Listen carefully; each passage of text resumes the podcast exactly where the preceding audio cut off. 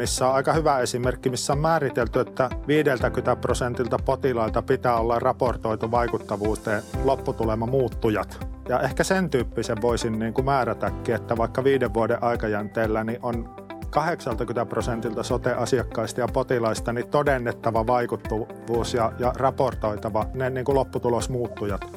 Tämä on CGIn What's Next podcast. Tämä jakso on nauhoitettu CGIn virtuaalisen ratkaisutapahtuman live-lähetyksessä, jonka aiheena oli vaikuttavuusperusteinen terveydenhuolto. Aiheesta keskustelemassa olivat Pirkanmaan sairaanhoitopiirin johtaja Tarmo Martikainen sekä Helsingin yliopiston apulaisprofessori Paulus Torkki. Haastattelijana CGIn sote-toimialan palveluista vastaava johtaja Toni Suihko. Tervetuloa kuulolle. Tervetuloa Ratkaisu 2021 virtuaalitilaisuuteen. Meillä on tänään aiheena vaikuttavuusperusteinen terveydenhuolto ja kuinka utopia käännetään todellisuudeksi. Minun nimeni on Toni Suihko ja minulla on tänään vieraana kaksi vaikuttavuuden raskaan sarjan keskustelijaa. Toinen täällä studiossa, terveydenhuollon tuotantotalouden apulaisprofessori Paulus Torkki. Tervetuloa. Kiitos. Ja sitten etäyhteyksien päässä meillä on Pirkanmaan sairaanhoitopiiri johtaja Tarmo Martikainen. Terve Tarmo. Kiitos ja kiitos kutsusta. Joo, mukava, että pääsitte tulee tähän, koska tuota, tämä vaikuttavuus ja terveydenhuolto on noussut koko ajan entistä enemmän keskusteluihin julkisuudessa, valtiotasolla ja, ja tota, sitten sairaanhoitopiirien ja kuntien tasolla. Mutta sitten tähän alkuun voisi pohtia, että mitä tämä vaikuttavuuspohjainen terveydenhuolto sitten on ja, ja mitä arvoa se tuottaa. Miten Paulus näet asia? Jos lähdetään ihan sieltä juurilta, niin tähän juontaa sinne Michael Porteri Value-Based Healthcare, joka tarkkaan käännettynä olisi arvoperustainen terveydenhuolto, mutta sitten kun katsotaan niitä asioita, mitä siinä painotetaan, että ikään kuin mitataan tai johdetaan vähän väärillä mittareilla, että pitäisi mitata potilaalle relevantteja vaikutuksia tai asiakkaalle relevantteja vaikutuksia, jotka on niin toimintakykyä, terveydentilaa, hyvinvointia – ja suhteuttaa se niihin yli episodin meneviin kustannuksiin. Ja tämä olisi se arvo Michael Porterin määritelmän mukaan, niin, niin nyt sitten kun siellä on se potilaalle relevantit vaikutukset, me ollaan suomalaisessa sotessa, niin me voitaisiin ajatella, että silloin tosiaan sote-palveluissa tulisi entistä enemmän kiinnittää huomiota siihen, että mitä asiakkaille, potilaille saadaan aikaan – mikä on se terveydentilan toimintakyvyn muutos, mitkä on asiakaskohtaiset kustannukset ja sitten ruveta käyttämään sitä tietoa systemaattisesti toiminnan kehittämisessä ja johtamisessa. Tämä on ehkä se niin ydin, ydin omasta mielestä siinä, siinä, mihin sen voi kiteyttää. No tuo oli varsin hyvä määritelmä aiheesta ja tota, nyt kun meillä on täällä yhden sairaanhoitopiirin edustaja Tarmo siellä etäyhteyksen päässä, niin miten sä Tarmo näet, että toteutuuko tämä nyt Tausissa tällä hetkellä ja, ja, ja, ja onko vielä jotain tehtävää jatkossakin? Mä itse vähän komppaan tuota Paulusta siinä, että mä itse näen tämän arvoperustaisen niin kuin johtajan näkökulmasta sillä tavalla, että me tehdään oikeita asioita.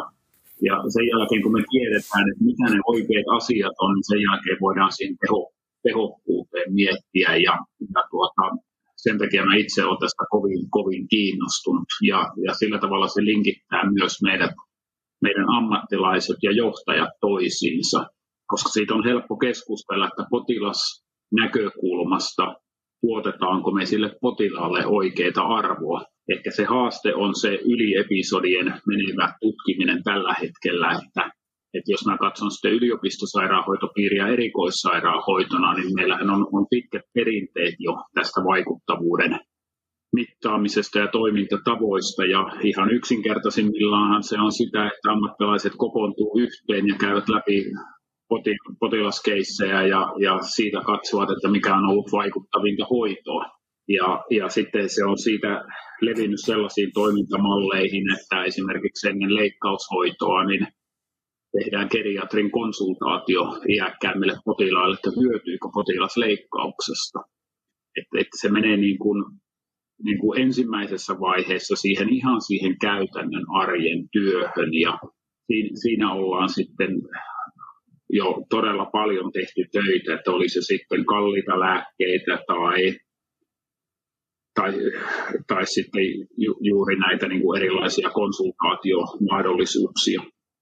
Mutta sen jälkeen tulee tietysti tutkimukseen liittyvät asiat ja en tiedä kuinka moni teistä muistaa, kun Pirkanmaalla tuossa ehkä sitä 6-7 vuotta sitten julkaistiin se kuuluisa tutkimus siitä polven kierukan lumenleikkauksista. Ja, ja saatiin tulokseksi, että se kuntoutus on ihan yhtä, yhtä hyvä vaihtoehto kuin, tai itse asiassa parempi kuin se polven kierukan. Eli se menee sinne myös tutkimustoimintaan. Ja ehkä mistä Paulus tuossa jutteli, mikä on se vaikein asia, on se systeemitason toiminta, että saadaan se yliepisodien ja saadaan se data sellaiseksi, että pystytään niin kuin tekemään niin kuin sitä koko sen arvoketjun alueella. Ja ehkä meillä pisimmällä tässä on, on silmäsairaudet ja tekonivelissäkin on hyviä kokemuksia, että silmäsairauksissa esiin hyvinkin tiedetään niin kuin silmähoitojen vaikutukset elämänlaatuun ja sitten pystytään kohdistamaan sitä rahoitusta ja hoitoja niihin hoitoihin, että missä, missä sillä on eniten, eniten arvoa potilaalle. Että hyvin laajasti ollaan mukana, mutta siihen systeemitasoon pääsemiseksi, niin siinä on varmasti isoin tekeminen. Miten sä, Paulus, sitten näet, kun sä oot käynyt niin kuin monessa, monessa suomalaisessa sote-organisaatiossa tekemässä työtä ja arvioimassa vaikuttavuutta ja, ja tuottavuutta, niin Pirkanmaalla asiat on edistynyt hyvin ja kehittyneet, mutta miten, missä Suomi on tällä hetkellä, jos ajattelee vaikka niin kuin palvelujärjestelmän ammattilaisten näkökulmasta? Pirkanmaa on ehkä niin kuin pikkasen tosiaan edellä tätä keskiarvoa tuossa, että siellä on, on aloitettu joitain aikaisemmin. Me ollaan aika nyt mitä tässä on kiertänyt, niin ikään kuin tämä ajatus on aika monessa paikkaa hyväksytty, otettu, lähetty edistämään. Mutta pullonkaulana aika, aika pitkälti tuo, mitä Tarmokin kuvasi tuossa, että ennen kuin meillä on vaikuttavuusdataa, meidän on hirveän vaikea johtaa vaikuttavuutta. Ja nyt tosiaan niin kuin tämä, mihin nämä haasteet liittyy, on nimenomaan tuossa, että, että meillä on tämä rakenne tämän tyyppinen, että potilasketjut menee yli useamman organisaation ja siinä kestää aikansa.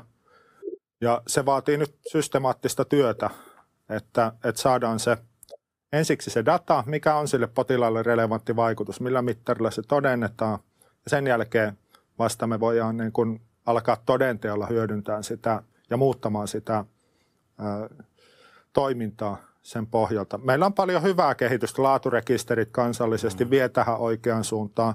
Meillä on monia muitakin sairaanhoitopiiriä kuin Pirkanmaa jotka, ja kuntiakin, jotka niin tekee hankkeita, mutta paljon on vielä työtä edessä. Tuossa kun puhuttiin, että tota, niin kuin, miten aroperustus näkyy ammattilaiselle, niin miten te molemmat oikeastaan sitten näette, että onko tämän näkymä, tämän aroperustoisen kansalaisella, millä tavoin se sitten näkyy, eli tämä niin kuin oma kokemus. Puhuitte tuossa tuon episodit ajattelu, että voi olla tietysti lyhyempiä ja, ja tämmöisiä vaikka niin kuin leikkaushoitoon perustuva ö, hoito ja, ja sen jälkiseurannasta kokemus siitä. Ja sitten on tietysti näitä pidempiä ja moni, moni sairaiden ihmisten ongelmia ja, ja tämä puoli. Niin mitä asiakas, kansalainen potilas saa sitten tästä aroperusteisuudesta vai saako vielä – Miten, miten Tarmo vastaat? No, mä, mä itse asiassa ehkä lähestyn esimerkin kautta, että jos mä otan ne tekonivelet esimerkiksi, niin siellähän, siellähän sitten asiakas sen lääkärin kanssa niin näkee jo tällaisen riski, riskiarviointityökalun kautta, että minkälainen riski leikkauksella on minulle. Että, ja se on pohjautunut siihen dataan ja, ja sillä tavalla se näkyy suoraan sille potilaalle ehkä mun sellainen niin kuin iso, iso tavoite on, on niin kuin ammattilaisen näkökulmasta sellainen, että aina, aina kun ammattilainen on, olisi hoitopäätöstä tekemässä, niin hän niin kuin nappia painamalla saisi siihen screenille eteen, että, että tämmöiset diagnoosit ja, ja tuota, tällaisia samankaltaisia potilaita on hoidettu ja tällaiset tulokset eri hoitomuodoilla ja tällaiset kustannukset niistä on tullut, että tämä on ehkä mun sellainen ultimaatti tavoitetilaa, että me saataisiin se siihen saakka, että se olisi osa sitä normaalia potilastyötä, ja, ja, jonka sitten tätä voisi myös potilaan kanssa jakaa. No, tähän liittyen tietysti pakko kysyä, kun itse olen tietojärjestelmätoimittajalla töissä CGillä, niin tota, ja kun tuossa sanoit, että pitäisi saada siihen ammattilaisen arjen työhön mukaan tämmöiset näkymät, niin Mis, miten nämä tietojärjestelmät sit mahdollistaa tällä hetkellä tämän tyyppistä tekemistä?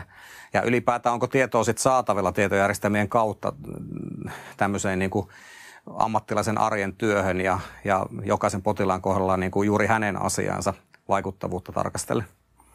Miten se Tarmo teillä näyttäytyy ja sitten Paulukselta kysyisin, miten ylipäätään Suomessa näyttäytyy sen jälkeen? Jos mä tuosta yhdestä projektista kerron esimerkkiä, niin, niin, niin jos projekti kesti yhteensä ehkä noin kolme vuotta, kun sitä rakennettiin tämmöistä riskiarviotyökalua, niin kaksi vuotta meni siihen datan selvittämiseen ja kirjaamisen varmistamiseen, että se data on oikein. Itse, itse sitten kaksi jos siihen meni kaksi vuotta, niin rinnakkaisesti kaksi kuukautta meni siihen matematiikkaan ja visuaalisen mallin luomiseen. Et se oli itse asiassa aika helppo homma. Ja sitten kun tultiin tähän integraatioon ja työkalun rakentamiseen, siihen tietojärjestelmään, niin se ehkä, ja implementaatio, se ehkä otti 6-9 kuukautta aikaa. Toki näitä tehtiin rinnakkain. Et sinällähän se, sehän ei ole teknologisesti kovin vaikeaa tekemistä mutta se data täytyy saada riittävän oikeelliseksi, että siihen on luotto siihen dataan ja, ja sen jälkeen tällä ketterästi kehittäen, niin kyllä ne työkalut on sinällänsä kohtuullisen helppojakin rakentaa näin omasta kokemuksesta. Sehän ei ole mitään monimutkaista, sä vaan katsot ne aikaisemmat tulokset ja yhdistät, yhdistät periaatteessa dataa ja käytät sitten, riippuen vähän mitä teet, niin käytätkö yhtään monimutkaisempia mallejakaan siinä. Kiitos. Tuossa Paulus Tarmo toi aika hyvin esille, että, että tavallaan on tiedon saatavuus, mutta myöskin tiedon niin kuin laatu ja harmonisointi ja Joo. sisältö. Niin tota, miltä tämä tutkijan näkökulmasta näyttää? Suomessa on paljon tietoa, mutta mm. miten laadukasta se on sitten?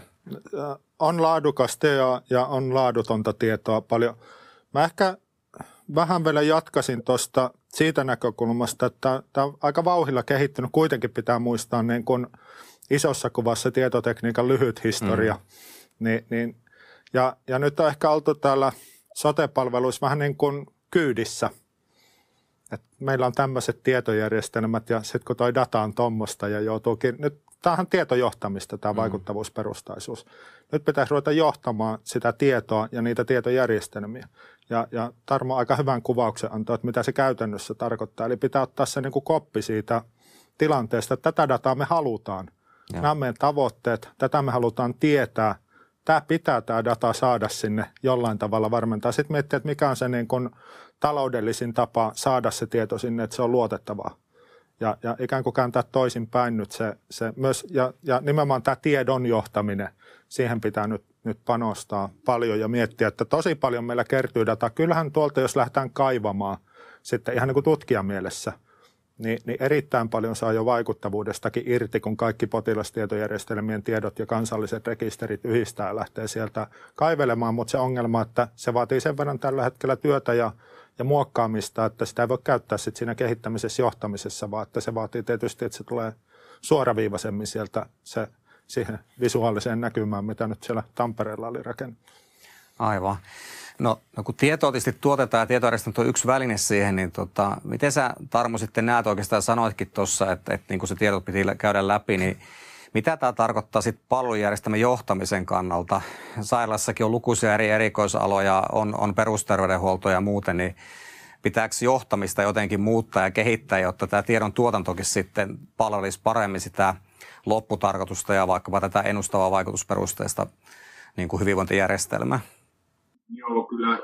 No varmaan se, niin kuin Paulus tuossa sanoi, että meillä on tämä tietoisuus tästä asiasta nyt kyllä todella paljon noussut ja yli Suomen ja, ja kyllä niin monessa paikassa jutu keskustellaan vaikuttavuudesta ja, ja miten se saadaan kuntoon, että, että, että ehkä se sitten se, tosiaan se niin kuin sanoi, että meidän pitää niin kuin päättää, että näissä asioissa me tehdään. Ja ehkä se yksi tieto, mikä meiltä vielä niin kuin puuttuu sieltä järjestelmistä on nämä potilaskohtaiset niin kuin prommit ja premmit niin kuin, niin kuin laajamittaisesti, että kaikki niin kuin kliininen data on aika pitkälle aika hyvä. Siellä on pikkasen puutteita, mutta se etenee koko ajan oikeaan suuntaan ne kliiniset datakeruut, mutta sitten tämä potilaiden kokemukset ja ja, ja se elämänlaatu, niin siellä on vielä semmoista aika, aika paljon niin kuin tekemistä. Ja sitten kun, kun se tieto sieltä erikoissairaanhoidosta pitää yhdistää siihen perusterveydenhuollon, niin siinä tietysti on tällä hetkellä semmoinen kakkoskohta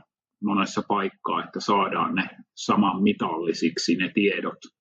Mutta tuota, kyllä se ymmärrys joka puolella on, että ne tiedot pitää vaan saada niin kuin samaan sillä tavalla saman mitalliseksi ja samaan käyttöön. Ja, sit, ja sittenhän tarvitaan tietysti sitä data-analytiikka-osaamista ja muuta, mutta johtamisessa täytyy sitten keskittyä, että meillä on se osaaminen sitten sillä puolella.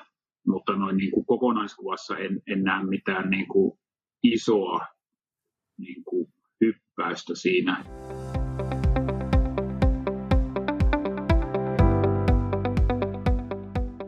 Tuossa sanoitkin, on perusterveydenhoito erikoissairaanhoito, niin tota, nyt tietysti meillä on jo hyvä tovi mietitty Suomessakin tätä sote-uudistamista, sote-reformia ja, ja nyt olemme jälleen kerran sen asian äärellä.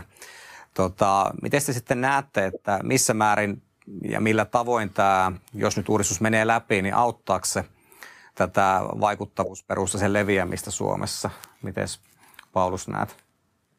No kyllä se niin kuin paremmin mahdollistaa et nythän aika monessa paikkaa vielä on kuitenkin tämä perinteinen rakenne, että mitä Tarmokin kuvasi, että erikoissairaanhoito on oma organisaationsa, perusterveydenhuolto, sosiaalipalvelut hajautuu eri kuntiin ja saattaa olla vielä eri tietojärjestelmiäkin eri kunnissa, joilla alueilla sitä kehitystä on tehty, että saataisiin jo ne tiedot alueellisesti kasaan, mutta totta kai kun on monta organisaatiota, niin lähtien siitä, että miten, miten asiat kirjataan, mitä dataa kerätään näin, niin se on komplisoituneempaa.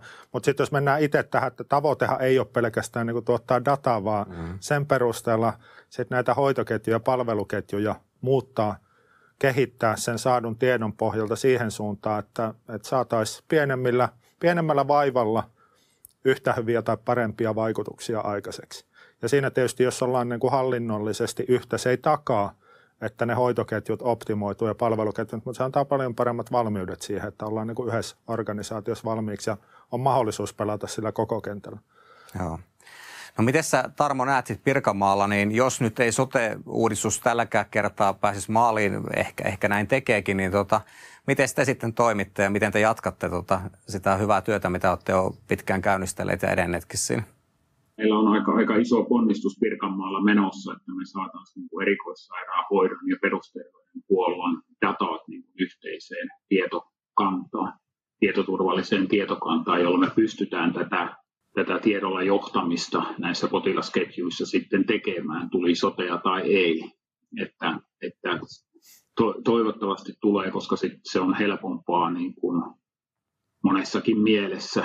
Ei ole näitä organisaatioissa rajoja ja eikä, eikä niitä tiedon käyttöön liittyviä rajoituksia, mutta tota, kyllä me, meillä on selvä, selvä tahtotila, että me saadaan tieto yhteen, yh, yhteen paikkaan ja käytettäväksi sitten näiden hoitopolkujen kehittämiseen yli erikoissairaanhoidon ja perusterveydenhoidon, että, että tuli sotea tai ei, niin kyllä me tähän suuntaan mennään.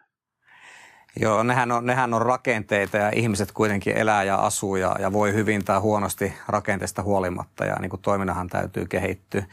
Tota, mä itse työskentelin siis aiemmin, nyt se Seikeillä aiemmin tuolla Exotessa tietohallinnossa ja aina, aina koin hetkittäin, että hyvää tekemistä haittasi hieman suomalainen lainsäädäntö. Miten te olette kokenut tämän? Asiakastietolaki on yritetty uudistaa jo useampaan otteeseen ja, ja, ja jälleen kerran yritetään ja ehkä saadaankin maaliin. Niin tuota, jos teidän pitäisi nyt lähettää terveisiä lainsäätäjä, lainsäätäjille ja elimille, niin miten te, miten te näette tämän lainsäädännön tilanteen tällä hetkellä ja mitä siinä sitten pitäisi kehittää, jotta kenties sote hyvinvointialueen uudistuksen jälkeen tämä onnistus tai ilman sitäkin tämä parempi tota, vaikuttavuusperusteinen johtaminen. Miten Paulus näet? No en ole sille lainsäädännön asiantuntija, mutta minkä tyyppisiin kysymyksiin tai ongelmiin on törmännyt, niin, niin yhtäältä on tämä raja sosiaali- ja terveyspalveluiden välillä. Se mun mielestä alkaa olla vähän vanhentunut. Et, et se, tai se ei ole välttämättä luonteva nykypäivänä, sit kun katsoo näitä asiakaspolkuja, niin, niin pitäisikö sitä miettiä uusiksi. kokonaan, että onko se niin kuin mielekästä vetää siihen se raja, koska sehän käytännössä hankaloittaa vähän eri puolilla toimivien ammattilaisten tietojen käyttömahdollisuutta. Ja toinen semmoinen kysymys, mihin on törmännyt just tämä potilaan itse raportoimien tietojen käyttö, mikä on tällä hetkellä aika raskasta, että saadaan nämä suostumukset ja miten sitä tietoa sitten voidaan liittää vaikka potilastietojärjestelmän sisältämiin tietoihin. Eli just nämä prommi- ja premmitiedot, mistä Tarmo puhuu, niin, niin siinä on nyt tiettyjä haasteita tällainen lainsäädännöllisesti, että, että niin kun, kyllä se varmaan terveinen on se, että, että niin kun asiakaslähtöinen toiminta edellyttää yli näiden hallintorajojen menevää, menevää yhteistyötä ja sitä, että se data myös olisi mahdollista käyttää siinä asiakaspolussa eri puolilta tehokkaasti, että siihen suuntaan, jos saadaan nyt samalla tietysti nämä tietosuoja ja kaikki tämmöiset aspektit mm-hmm. huomioiden, niin, niin, niin se on se, mitä, mikä edelle, taitaa edesauttaa tätä vaikuttavuusperustaisen kehittämisen ja johtamisen sitten vauhtia.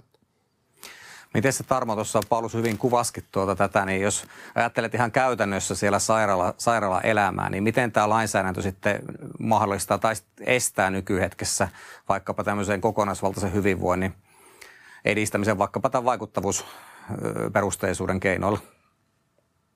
Kyllähän se Paulus tuossa sen hyvin, hyvin kuvasi, että, että siinä tulee siinä hallinnollisissa rajoissa, että erikoissairaanhoitoa vai perusterveydenhoitoa, että miten sä voit niitä tietoja yhdistellä. Mm. Siinähän se ja soppu oli vielä, vielä vaikeampi, että siinä, siinä ne hallinnolliset rajat estää joissakin tapauksissa tällaisen kokonaisyli-episodin menevän tutkiskelemisen ja kehittämisen. Että, että siinä mielessä, niin mitä toi Paulus sanoi, on ihan totta ja ne samat terveiset täältä meiltä. Ja ehkä sitten lisättynä vielä, että, että tietenkin tietoturva ja tietosuoja on ykkönen koko ajan, että niistähän me ei kukaan missään olosuhteissa luisteta.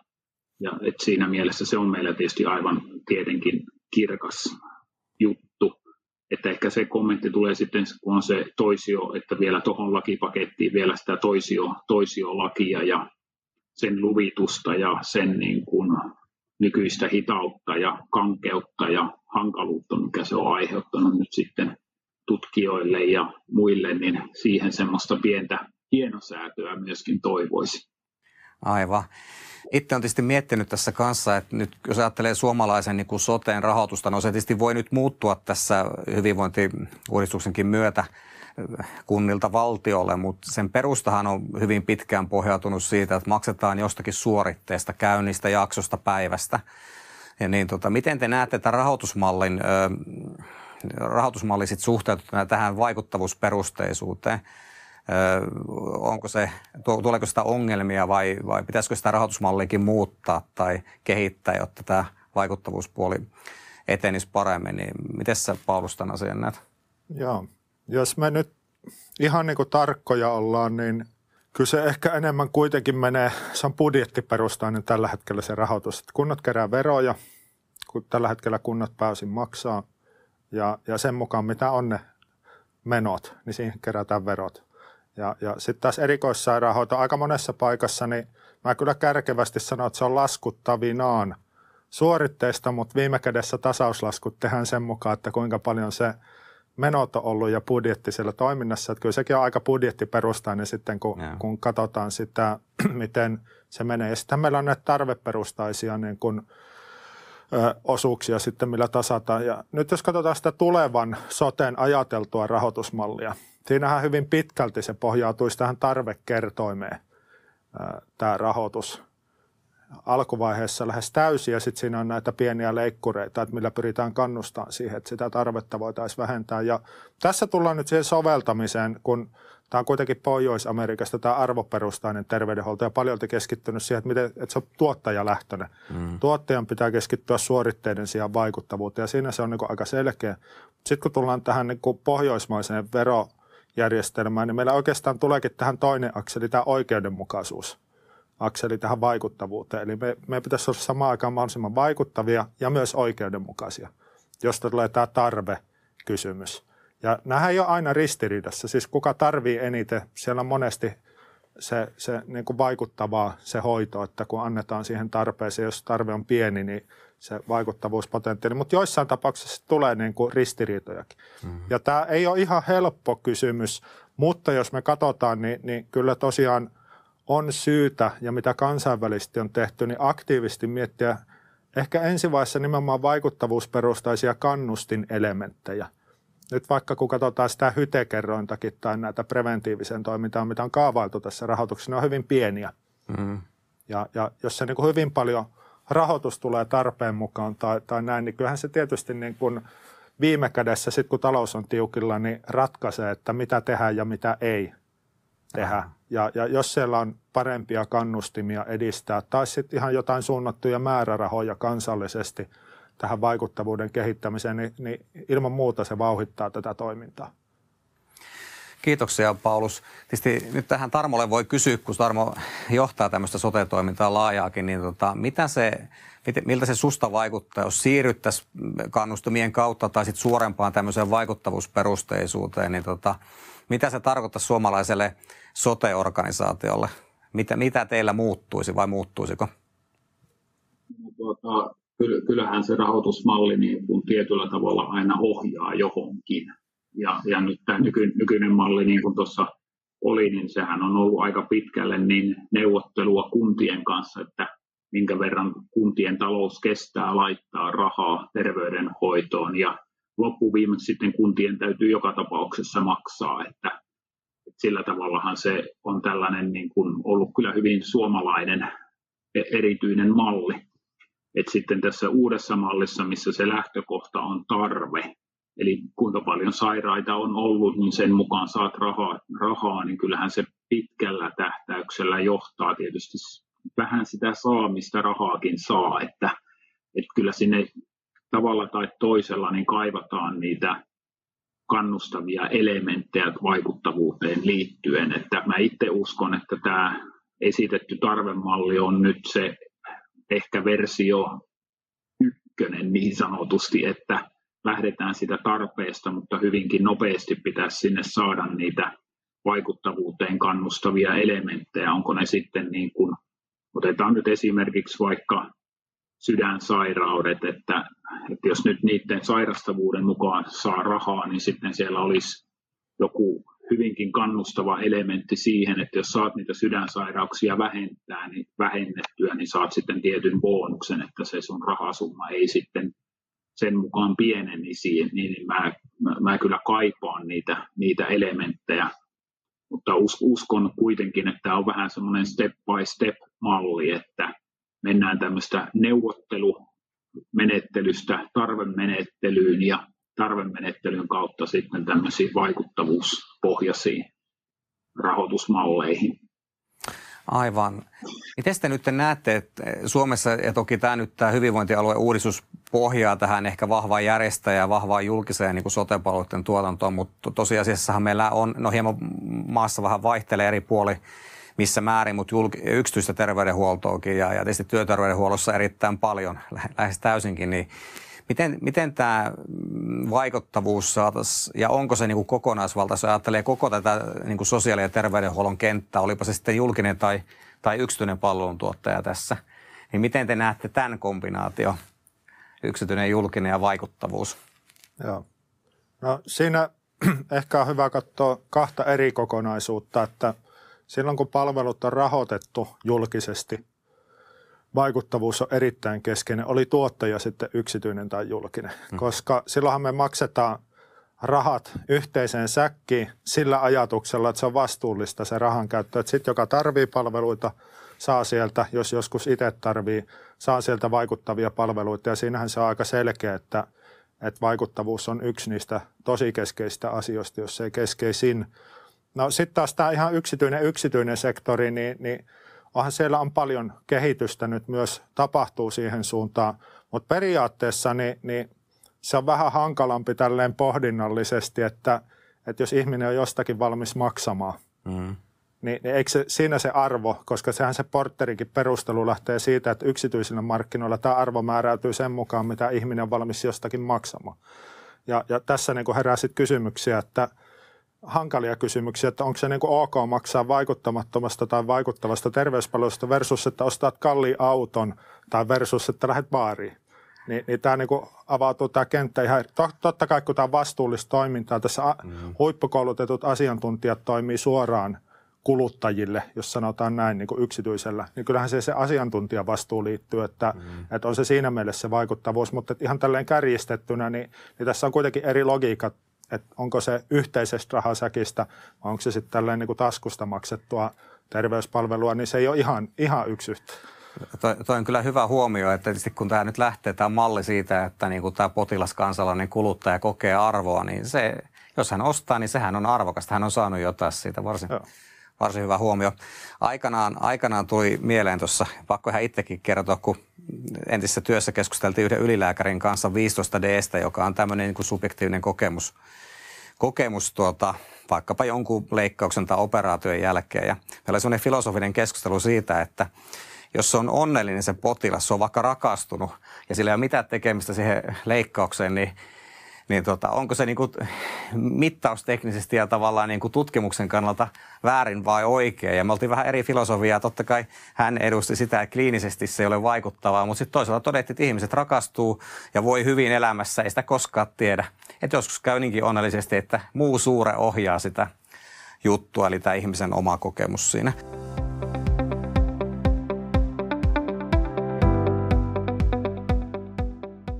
Hei tota Tarmo, jos miettii, että Pirkanmaa on niin kuin nyt edennyt ja, ja pitkällä ja etenee sotesta huolimatta tai sen tuella sitten vielä etenkin päin ripsakasti, niin tota, jos sun pitäisi nyt sitten neuvoja antaa Suomessa muille alueille eh, tähän vaikuttavuusperusteisuuteen liittyen, niin minkälaisia neuvoja sä antaisit muille Suomen sote-alueille?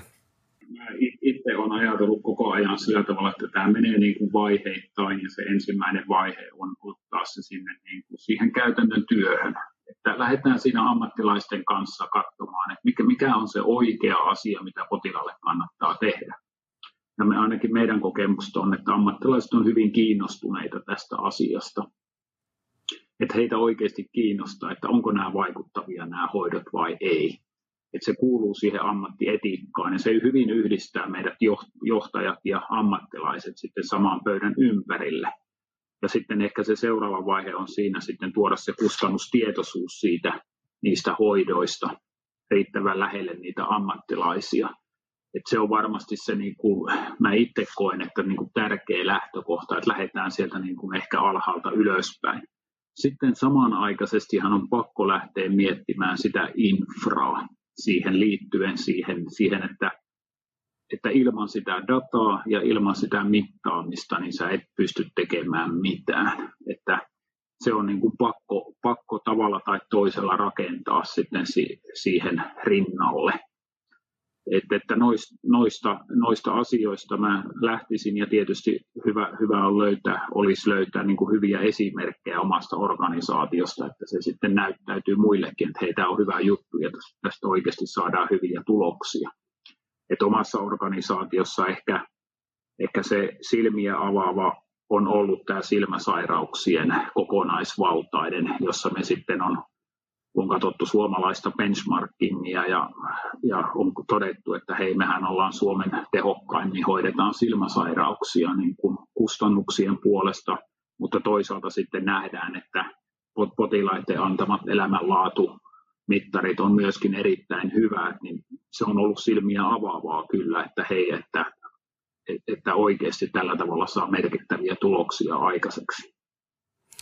Kiitos.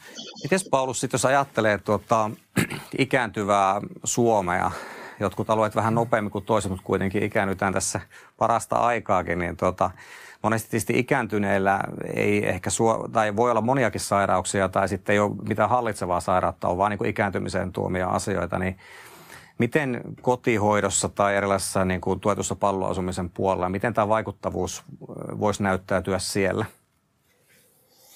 Joo, tämä on niin kuin kuvasit, niin paljon helpompaa ja se lähtökohtakin lähtee niin kuin, tai aika usein me niin kuin mielletään, että tämä on nyt niin kuin parantavaa hoitoa, että meillä on mm. tilanne ennen, sitten annetaan hoito, mitä tai jälkeen, oliko vaikuttavaa ja, ja tämähän on pieni osa sotea.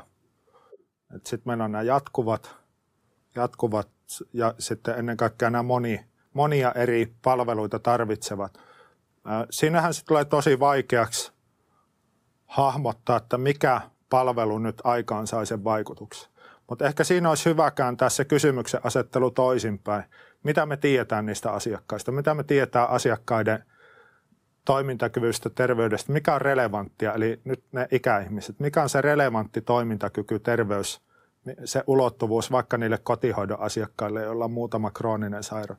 Keskitytäänkö me siinä toiminnassa siihen, että me satsataan silleen nämä eri palvelut ja, ja kääntää se niin päin, että jos nyt tosiaan parantavassa, niin katsotaan, että tehdään tämmöinen interventio, aikaan saadaan tämmöinen vaikutus, niin siinä taas mitataan asiakkaan tilaa ja sitten pyritään päättelemään, että kun on tämmöinen palvelu tarjoama siellä ja tämä on se koettu tila, niin, niin mitä täällä ehkä pitäisi säätää täällä palvelukokonaisuudessa, jos se ei ole tyydyttävä se tila, missä kohti ne tarpeet tulee. Eli, eli se on niin kuin, tällä voisi päästä käytännössä siinä siinä vauhikkaammin liikkeelle, kun lähteä miettimään, yrittää mallintaa sitä kunkin yksittäisen palvelun tai intervention vaikuttavuutta, kun se voi kuitenkin olla sellainen kokonaisuus, mikä sitten loppuviimeen, loppuviimeen muodostaa ihmiselle siinä tapauksessa sen koetun hyvinvoinnin ja terveyden toimintakyvyn.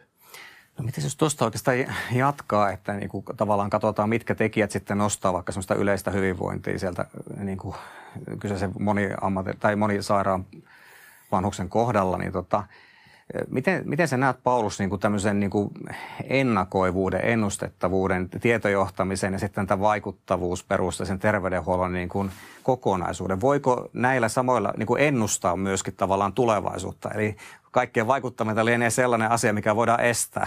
Joo. Niin onko tässä elementtejä sellaisen? On. On ja Tarmohan kuvasto on niin kuin Pirkanmaan tekonivelmalli, että missä tosiaan ennen siinä vaiheessa, että ymmärsin, että kun tehdään tätä leikkausarviota, niin käydään tämä riski, mikä on, sehän on riski niin kuin tietyllä tapaa vaikuttavuudelle, että mitä komplikaatioita, ne on mm. negatiivista vaikuttavuutta tai toisaalta, niin en tiedä nyt kaikkia yksityiskohtia, mitä siinä, mutta nimenomaan, että ensin kun me ruvetaan kerään sitä tietoa systemaattisesti, sitä vaikuttavuustietoa, sitten me päästään siitä askel taaksepäin, että me pystytään katsoa datasta, että mitkä tekijät ennakoi hyvää tai huonoa lopputulemaa siinä. Ja, ja ilman muuta, niin sehän niin kuin parantaa sen tiedon käytön arvoa ja toimintamahdollisuuksia, jos me tiedetään etukäteen, että se jälkiviisastelussahan se ei ole hirveän hyödyllistä se tieto, että huomattiin, että meni pieleen, mutta sitten se meni pieleen ja mitäs, mitäs tehdään. Että totta kai se pitää saada jotenkin operationalisoitua se tieto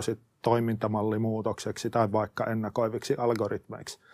Joo. Ja mä näen, että preventio tulee ehkä jatkumona tälle vaikuttavuudelle. Että tässä on tietty tämmöinen syklisyys. Me on lähdetty prosesseista liikkeelle ja sitten meillä on tullut laatu, potilasturvallisuus, nyt on vaikuttavuus. Tämmöinen niin kuin tavallaan oikean suuntaan. Ehkä onhan preventio ei sekään mikään uusi juttu, mutta voi olla, että sitten kun tämä, tämä homma on saatu haltuun, niin sitten se on siinä seuraavana askeleena sitten vahvemmin Joo. taas mukana, että, että tosi tärkeä.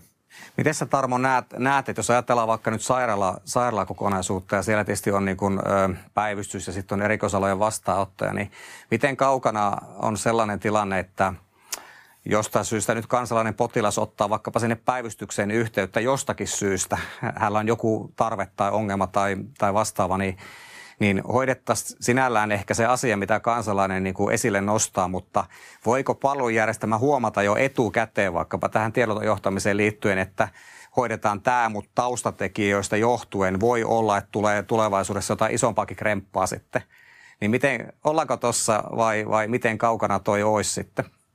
Joo, joo eihän, eihän me siellä vielä olla missä, missään mielin, mutta kyllähän se sitten, kun periaatteessa meillä rupeaa sitä dataa olemaan niistä henkilöistä sitten, kun jos se kokonaisvaltaisesti löytyy, niin, niin, niin kyllähän sitten nämä matemaattiset mallit niin pystyisivät tietyllä tavalla e-, ennustamaan nyt jo tiettyjä ennustemalleja pystytään rakentamaan siitä, että ketkä potilaat jatkavat esimerkiksi päivystyksestä eteenpäin, että, että, että sellaisia malleja on jo maailmalla olemassa, että se pystytään ennustamaan siinä hetkessä, kun sä tuut sinne.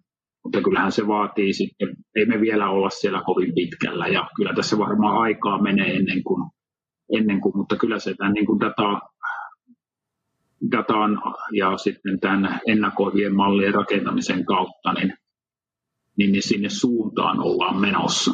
Ja ens, ensimmäisiä malleja maailmassa, maailmalla mä olen siitä nimenomaan siitä päivystykseen tulevien potilaiden niin kuin, mihin, mihinkä, mihinkä reittiin he sitten todennäköisesti menevät sairaalassa, niin niitä malleja mä olen jo nähnytkin.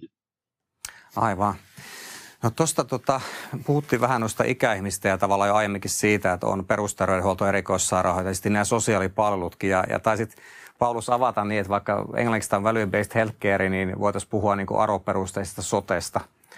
Niin tota, missä, missä määrin sitten tähän niin kuin konseptiin on tuotu sote-tietoja vielä sun näkemyksen mukaan, vai onko sosiaalihuollon osalta myös esimerkiksi? Vai onko tämä vielä niin kuin hyvin pitkälle kliiniseen dataan ja terveydenhuollon tietoihin perustuva? Kyllähän er, erikoissairaanhoidossa on pidemmät perinteet ja, ja on vaikuttavuustietoa ja, ja ensimmäisenä vaikka laaturekistereihinkin lähetty. Mutta on tuolla nimenomaan ikäihmisten palveluissa on esimerkiksi Suomessa alueita, jotka aktiivisesti jo kehittää.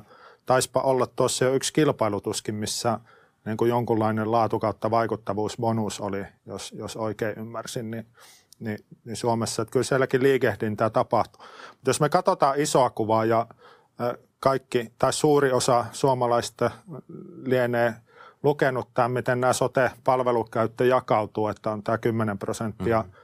Paljon käyttäviä, josta vielä tämä 5 prosenttia, joka muodostaa yli puolet resursseista, on niitä, jotka käyttää sote-palveluita molempia – päihde, mielenterveys, lasten nämä hyvinvointiongelmat, ikäihmiset, joilla on sekä sosiaali- että terveys. Se on ehdottomasti alue, mihin pitää kiinnittää huomiota. Siellä voi olla suurin potentiaali tässä sotessa. Eli sen takia puhunkin vaikuttavuusperustaista sotesta. Miksei se niin kuin, ää, ajattelumalli ihan yhtä hyvin, ehkä yksi yhteen, että vähän täytyy siitä vaikuttavuudesta taas, kun mennään uudelle alueelle, niin, niin pohtia, mutta jos me niin liikutaan siinä ihmisen elämänlaadun, hyvinvoinnin, terveyden, toimintakyvyn alueella, niin, niin varmasti ne niin mielekkäät, mielekkäät arvioitavat asiat sieltä asiakassuunnasta niin on samoja. Ja, ja niin kuin sanoin jo aiemmin, niin tämä vähän alkaa olla keinotekoinenkin, tämä hallinnollinen raja nykyaikaisessa asiakkaiden ja potilaiden tarpeessa, että kyllä tämä koko sote ulottuu. Joo. Mä voisin vielä jatkaa sitten sotesta ehkä, ehkä sen verran uloskin päin vielä, että nyt tietysti hyvinvointialueen uudistuksessa niin ö, kuitenkin kunnille on jäämässä tämä terveyden ja hyvinvointia edistävät tehtävät. Ja, ja, ja siellähän voidaan ajatella vaikka lasten ja nuorten osalta koulutoime, kasvatus- ja opetustoime niin kuin rooli siellä. Tai, tai ehkä sitten vaikka työttömyyden osalta, niin siellä on kunnalla tehtävä ja va, vaikka TE-keskuksellakin. Niin milloin päästään sitten siihen, että sote ja vaikkapa sitten kasvatus- ja opetustoimen tiedot tai, tai vaikka työ, työllisyyden tiedot. Onko siitä mitä uh, yrityksiä ollut vielä? No tätä ehkä on hyvä taas katsoa niin kuin kahdesta suunnasta. Et yhtäältä, niin milloin olet viimeksi käyttänyt julkisia sotepalveluita? No tuosta tovi. Hammashuollossa niin. kävin kyllä. Eli, eli onneksi sillä on aika pieni vaikutus mm. meidän terveyteen, noin keskimäärin hyvinvointiin julkisilla sotepalveluilla. Että kyllähän se tulee niin kuin onneksi pitkälti julkisen palvelujärjestelmän ulkopuolella. Se, ja, ja niin kun, eli siinä niin kun pitää myös olla yliarvioimatta tätä sote-järjestelmän mm. vaikuttavuutta ja, ja ehkä lähteä niin siitä kysymyksestä nyt sote-palveluissa, että siihen kuitenkin käytetään yli 20 miljardia rahaa Suomessa vuosittain, niin mitä sillä saadaan aikaa? Sehän on vaikuttavuutta, mitä voidaan mitata. Mm. Käytetään tämän verran rahaa. Mitkä on ne potilaille relevantit, mihin tarpeisiin, minkälaisia vaikutuksia. Mutta sitten taas kun lähdetään integroimaan, niin pitää varoa sitä kaiken integrointia, koska se saattaa taas viedä fokuksen. Eli sitä pitää käsitellä tuolle asiakas potilasryhmittäin tuota, ää, kysymystä, että ne on vähän eri palvelut, voi olla näissä julkisissa palveluissa, mitkä sitten eri asiakasryhmissä, että varmaan lapsissa, nuorissa se on se sivistystoimi, mutta mikä se on sitten ikäihmisten osalta se kuntiin jäävä, niin, niin sehän on tämä value-based healthcare idea, että ruvetaan tarkastelemaan toimintaa asiakas potilasryhmittäin. Mm. ja ehkä siellä tarkastellaan niitä integraatioita sitten, että tämä nyt meidän pitää käydä keskustelua näiden niin kuin kunnan toimijoiden ja ehkä näiden yksityisten toimijoiden Aivan. kanssa, että koska tämä meidän asiakasryhmä, niin tämä, tästä kokonaisuudesta muodostuu, että et, et ei silleen niin kuin, tai, tai mä en näe sitä välttämättä niin, niin arvokkaana, että sitten niin kuin ihan kaikki hallinnolliset toiminnot integroidaan, jos jollekin asiakasryhmälle ne on oleellisia, ne tietyt palvelut siellä sen kokonaisuuden kannalta.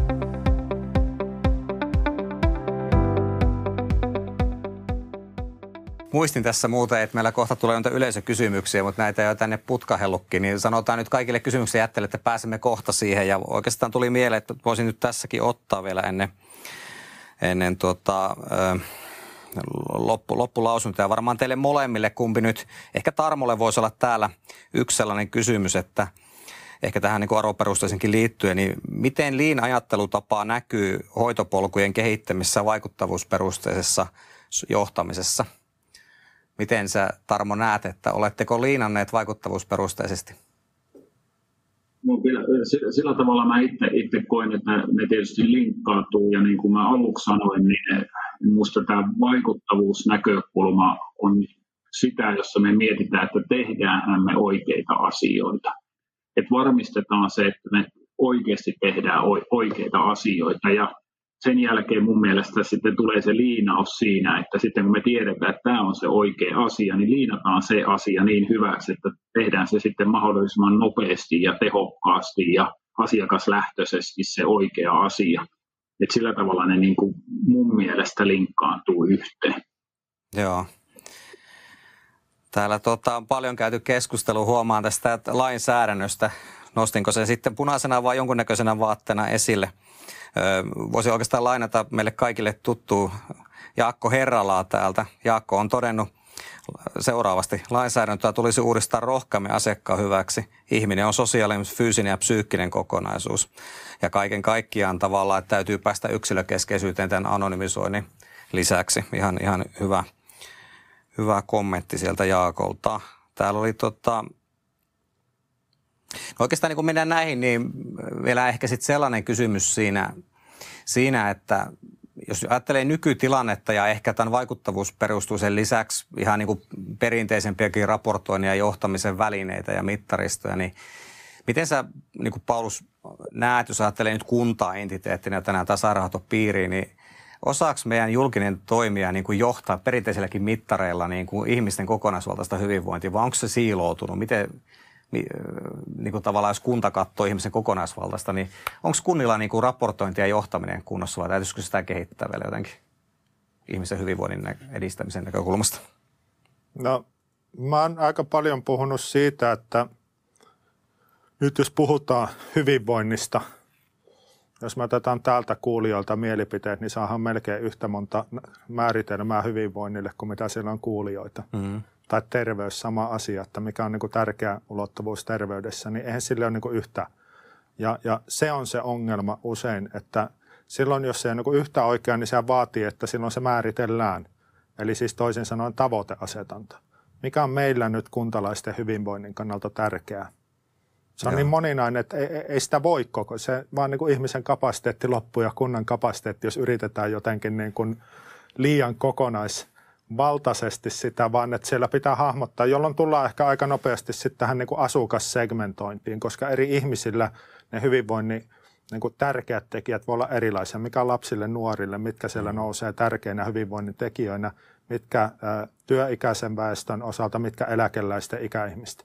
Eli, ja sitten se tavoiteasetanta, että silloin jos meillä ei se tavoiteasetanta ole selkeä, me ei uskalleta valita ja muotoilla tavoitteita – niin silloin me ollaan siinä suossa, että yritetään erilaisilla indikaattoreilla selitellä ja havainnoida, että miten tässä menee. Mutta jos me kyetään sitten aina kullekin rajalliselle kaudelle, että nyt meillä on keskeistä tänä vuonna keskittyä vaikka kroonisiin sairauksiin, koska se näyttää nyt olevan meillä iso ongelma. Ja, ja otetaan se painopisteeksi. Ensi vuonna otetaan joku toinen – tai sitten niin kuin tällä, mutta että se tavoite, silloin kun tavoiteasetanta on selkeä, silloin tuo raportointikin on huomattavasti helpompi rakentaa, koska silloin se etsitään vastauksia niihin kysymyksiin. Mutta jos kysymys puuttuu, niin silloin on aika vaikea rakentaa järjestelmää, joka kertoisi vastaukset. Kyllä, nyt on tietysti aina herkuista nämä muutostilanteet, näissä rakennettaisiin niitä ja, ja tota, varmaan eri kyvykkyyksiä eri kunnissa on, mutta nyt olisi semmoinen iskun paikka. Tota, Sellainen mulla olisi hei vielä teille molemmille nyt tässä kysyttäväksi, kun, ennen, kun otan enemmän näitä yleisökysymyksiä, niin tota, jos, jos Tarmo sut nimitettäisiin nyt Suomen diktaattoriksi tällä hetkellä ja sinulle kaikki valta ylitse hallituksen ja valtioneuvosto ja parlamentti olisi, niin, ja, niin minkä mahtikäskyn tai mitä asioita nostaisit esille tota, sun käskyllä, että tämä arvoperusteinen terveydenhuolto saataisiin saatais, tota, liikkeelle ja maaliin? Kiitos. Mä, mä varmaan itse ajattelen kuitenkin tätä evoluution kautta, että mä, mä en, en näin isoissa järjestelmän muutoksissa usko mihinkään, että kannattaa tehdä mitään vallankumousta, vaan se on step by step meininkiä ja ehkä se, se asia, minkä mä nyt tekisin, niin kyllä mä tämän sote-uudistuksen veisin sillä tavalla maaliin, että me saadaan ne hallinnolliset hartiat siihen, siihen pohjalle, että meillä oikeasti on mahdollisuus erikoissairaanhoito, perusterveydenhuolto saada yhteen ja, ja siellä sitten pystyä rakentamaan. Ja kyllä mä heti aika nopeasti sitten menisin sen rahoituksen kimppuun siinä, että saataisiin sitten näille hyvinvointialueille se riittävä rahoitus siihen vaikuttavuuteen ja ehkä mä näistä, näistä kahdesta asiasta niin kuin lähtisin sitten liikenteessä. Kiitos Tarmo. Entäs jos sitten Paulus tekisikin vallankumouksen ja diktaattori, niin tuota, lähtisikö edellisen diktaattorin neuvolla vai tulisiko jotain muutakin mieleen? Aika hyviä neuvoja tuli. Tässä on mietitty just näitä, että ja, ja tehtiinkin ministeriölle tuossa joitakin raporttejakin tehty tästä vaikuttavuusperustaista ohjauksesta, mitä se voisi olla kansallisella tasolla. Tässä tämmöiset normit ja laki on aika huonoja, huonoja tähän vaikuttavuus. Että kyllä tässä on niin tieto, sen hyödyntäminen ja sitten just nämä kannusteet on, on ehkä toimivampia keinoja, millä mennään. Mutta jos jotain nyt säätäisin, niin Hollannissa on aika hyvä esimerkki, missä on määritelty, että 50 prosentilta potilailta pitää olla raportoitu vaikuttavuuteen tai outcome, lopputulema, muuttujat – ja, ja ehkä sen tyyppisen voisin niin kuin määrätäkin, että vaikka viiden vuoden aikajänteellä niin on 80 prosentilta sote-asiakkaista ja potilaista niin todennettava vaikuttavuus ja, ja raportoitava, tai, tai ne niin kuin lopputulosmuuttujat raportoitava, niin, niin se ehkä vauhdittaisi. Sitten tietysti voi olla, että siihen liittyisi diktaattorina vastuu antaa rahoitusta sille toiminnalle, mutta kyllä mä siihenkin olisin valmis sitten, että, että mä uskon, että se on ihan järkevä investointi. Tuossa sanoit, että niin kuin tosiaan tuohon, että haetaan se niin kuin 50 prosentille se tavallaan se vaikuttavuus ja asiakaskeskeisyys, niin miten sä Tarmo, niin kuin, jos sä ajattelet suomalaista niin kuin yhteiskuntaa ja palvelujärjestelmää, niin onko meidän palvelujärjestelmä miten asiakaskeskeinen tällä hetkellä? Vai onko se ammattilaislähtöinen? Mitä iso mullistus tuommoinen diktaattori Pauluksen 50 prosenttia sitten olisi toteuttaa? Sillä tavalla voin sanoa, että Pirkanmaan sairaanhoitopiiri asetti tälle vuodelle tavoitteeksi, että me saataisiin 80 prosenttia. Tämä toteutuu, tämä Pauluksen 50 prosenttia, että meillä on tavoite itsellemme näin tälle vuodelle asettaa, mutta kyllähän kun me sitä keskustelua on käyty läpi, niin palataan siihen segmentointiin sitten, että se ei varmasti ole yksi vaikuttavuusmittari kaikille sama, vaan on, kun on käyty sitä kroonisten sairauksien, että kun siellähän tilannetta, kun tilanne huononee, niin pyritään sen tilanteen huononemisen niin kuin hidastamiseen, että mikä se mittari on mikä se on sitten psykiatriassa, mikä se on lasten, nuorten, aikuisten psykiatriassa, niin kyllä siellä paljon on niin kuin miettimistä ja itse tähän sanoa, että ollaanko kuinka keskeisiä ollaan. Se varmasti vaihtelee niin kuin aloittain ja organisaatioittain, mutta mä olen itse aika positiivisesti niin kuin suhtautunut ja, ja, ja kun on ammattilaisten kanssa jutellut, niin on, on oikeasti tahtotilaa tehdä potilaan parhaaksi töitä. Että mä, mä itse katson sitä ehkä aika niin kuin positiivisin, positiivisin silmin. Se, se on hyvä ja kyllähän tässä niin kuin eteenpäin mennään ja kaikki tämä kehittyminen, mitä nyt rakenteellisestikin tapahtuu, tätä eteenpäin vie. Täällä tota, chatissa oli yksi, yksi kysymys ehkä tähän, tähänkin liittyen sitten, että, ja tähän kehittämiseen liittyen. Kari Akkali Terve Kari, niin kysymys panelisteille. Olisiko avoimesta tuottavuushaasteesta kiihdyttämään vaikuttavuuden toteutusta?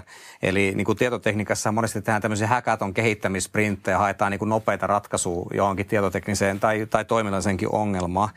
Niin näettekö te, että voisiko tämmöisen niin kuin tuottavuushaasteen heittää niin kuin avoimeksi ja sitten erilaiset teknologiayritykset tai muut konsulttiyritykset ja, ja muut tulisi ratkaise sitä, niin olisiko vetyä tämmöisessä?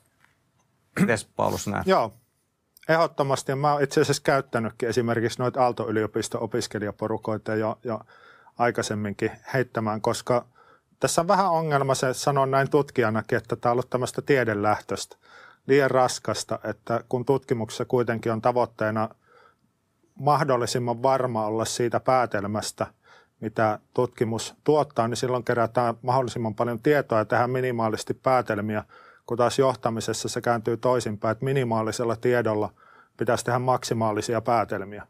Niin, niin varmasti toisi niin kuin raikkautta ja, ja niin kuin tietysti potilaiden, potilasjärjestöjen pitää olla mukana keskustelua, mikä on potilaille relevantti. Ei sitä mm. ammattilainen tai tutkija päätä, vaan ne potilas, potilaat itse tietää, mikä on se merkityksen. Että ne pitää olla mukana siinä keskustelussa, että mikä on nyt niin kuin, mikä potilaasta tuntuu mielekkäältä mittarilta, että seurata, että mikä on hänelle merkityksen. Mutta ihan ehdottomasti niin, niin voi tulla innovatiiv- innovatiivisia ratkaisuja, koska monessa paikassa nyt se pullonkaula on se tiedon kirjaaminen, että mm-hmm vähän kärjistäen rekistereihin syötetään yksityiskohtaisesti kaiken näköistä nippelitietoa, mutta onko se niin kuin paras tapa se oleellisen tiedon löytämiseksi vai keksitäänkö me jotain muuta, jos me valjastetaan erilaisia eri aloiltakin ihmisiä tätä pohtimaan, niin ehdottomasti kannata. Miten Tarmo tämmöinen tuntuisi sitten siellä vaikka Pirkanmaalla tämmöinen niin kuin avoimuuden haaste ja sitten eri toimijat tulisi siihen? Kokisitko omaksesi tämmöisen ajattelun? Se on mielenkiintoinen kysymys, koska itse aika paljon olen keskustellut erilaisten isojenkin kansainvälisten yritysten kanssa siitä, että kun heilläkin on selkeä tarve ja haluukin löytää erilaisia ratkaisuja me, meitä hyödyntäväksi ja, ja ihan yksittäisiä esimerkkejä löytyy, missä sitä on niin kuin julkisen hankinnan kautta tehty, että meillä voisi olla vaikka sydämen tahdistimien elinkaarimalli, jossa, jossa sitten maksetaan sen kahdistuneen toiminnan ja potilasarvon mukaan. Ne on hyvin, tässä, tässä jotenkin on tuota, ollut kyllä sellaista, että ei, ei oikein vauhdikkaasti päästy eteenpäin. Paljon käydään keskustelua, mutta sitten, että miten me se tehdään, niin on ehkä ollut se kysymys. Aivan. Täällä tuli yksi kysymys Timo Salmisaaralta – kollega nykyään, tuota, niin mä ehkä otan tämän tää tuohon aikaisempaan kohtaan olisi voinut osua, mutta ehkä Paulukselle vähän niin kuin tarkentava vielä tähän, kun puhuttiin sotesta. Niin Timo täällä kysyy, että, tai toteaa ja kysyy, että sosiaalipalvelut on tällä hetkellä pääosin sosiaalihuoltolain toteuttamista, jolloin monia paluutarpeita jää käytännössä kohtaamatta. Niin kysymys on, että miten sitten vaikuttavuusperusteista saadaan kohdennettua heihin ja mitä se olisi? Joo. No Tämä vaatisi varmaan aika paljon aikaa. Timo tietää vielä paljon paremmin yksityiskohdat tuon puolen ammattilaisena, mutta niin kuin viittasin, niin me on nyt syytä tosissaan miettiä, että onko tämä hallintoala, miten nämä nyt on määritelty, niin järkevä vai niin kuin value-based healthcareissa, pitäisikö meidän tarkastella nyt asiakas- ja potilasryhmittäin ja sitä palvelukokonaisuutta, mikä luo arvoa sille kullekin asiakasryhmälle, niin, niin sitä myötä meille varmaan lisääntyy ymmärrys, että – minkä hallintorajojen ylittävä toiminta on oleellista missäkin ja sen pohjalta varmaan sitten nämä kehitysnäkymät myös siihen, että mitä pitää integroida missäkin asiakasryhmässä, koska kaikki lähtee sieltä asiakasammattilaistasolta palveluiden integroinnista sieltä ja, ja, ja tietysti niin kuin tiedon ja lainsäädännön olisi hyvä tukea sitä asiakaslähtöistä toimintaa. Hyvä. Kiitoksia. Tuota, me ollaan tässä ihan hyvin aikataulussa. Täällä oli hyvinkin paljon erilaisia kommentteja, osa ehkä enemmän totaivia tähän rahoitukseen liittyen.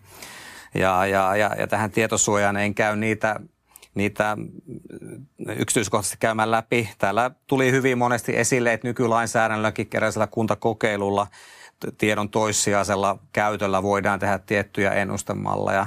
Eli kannattaa keskustelijoiden tai, tai jotka on tänne kommentteja jättänyt, niin katsoa myös vastauksia omista tai, tai muiden kommenteista.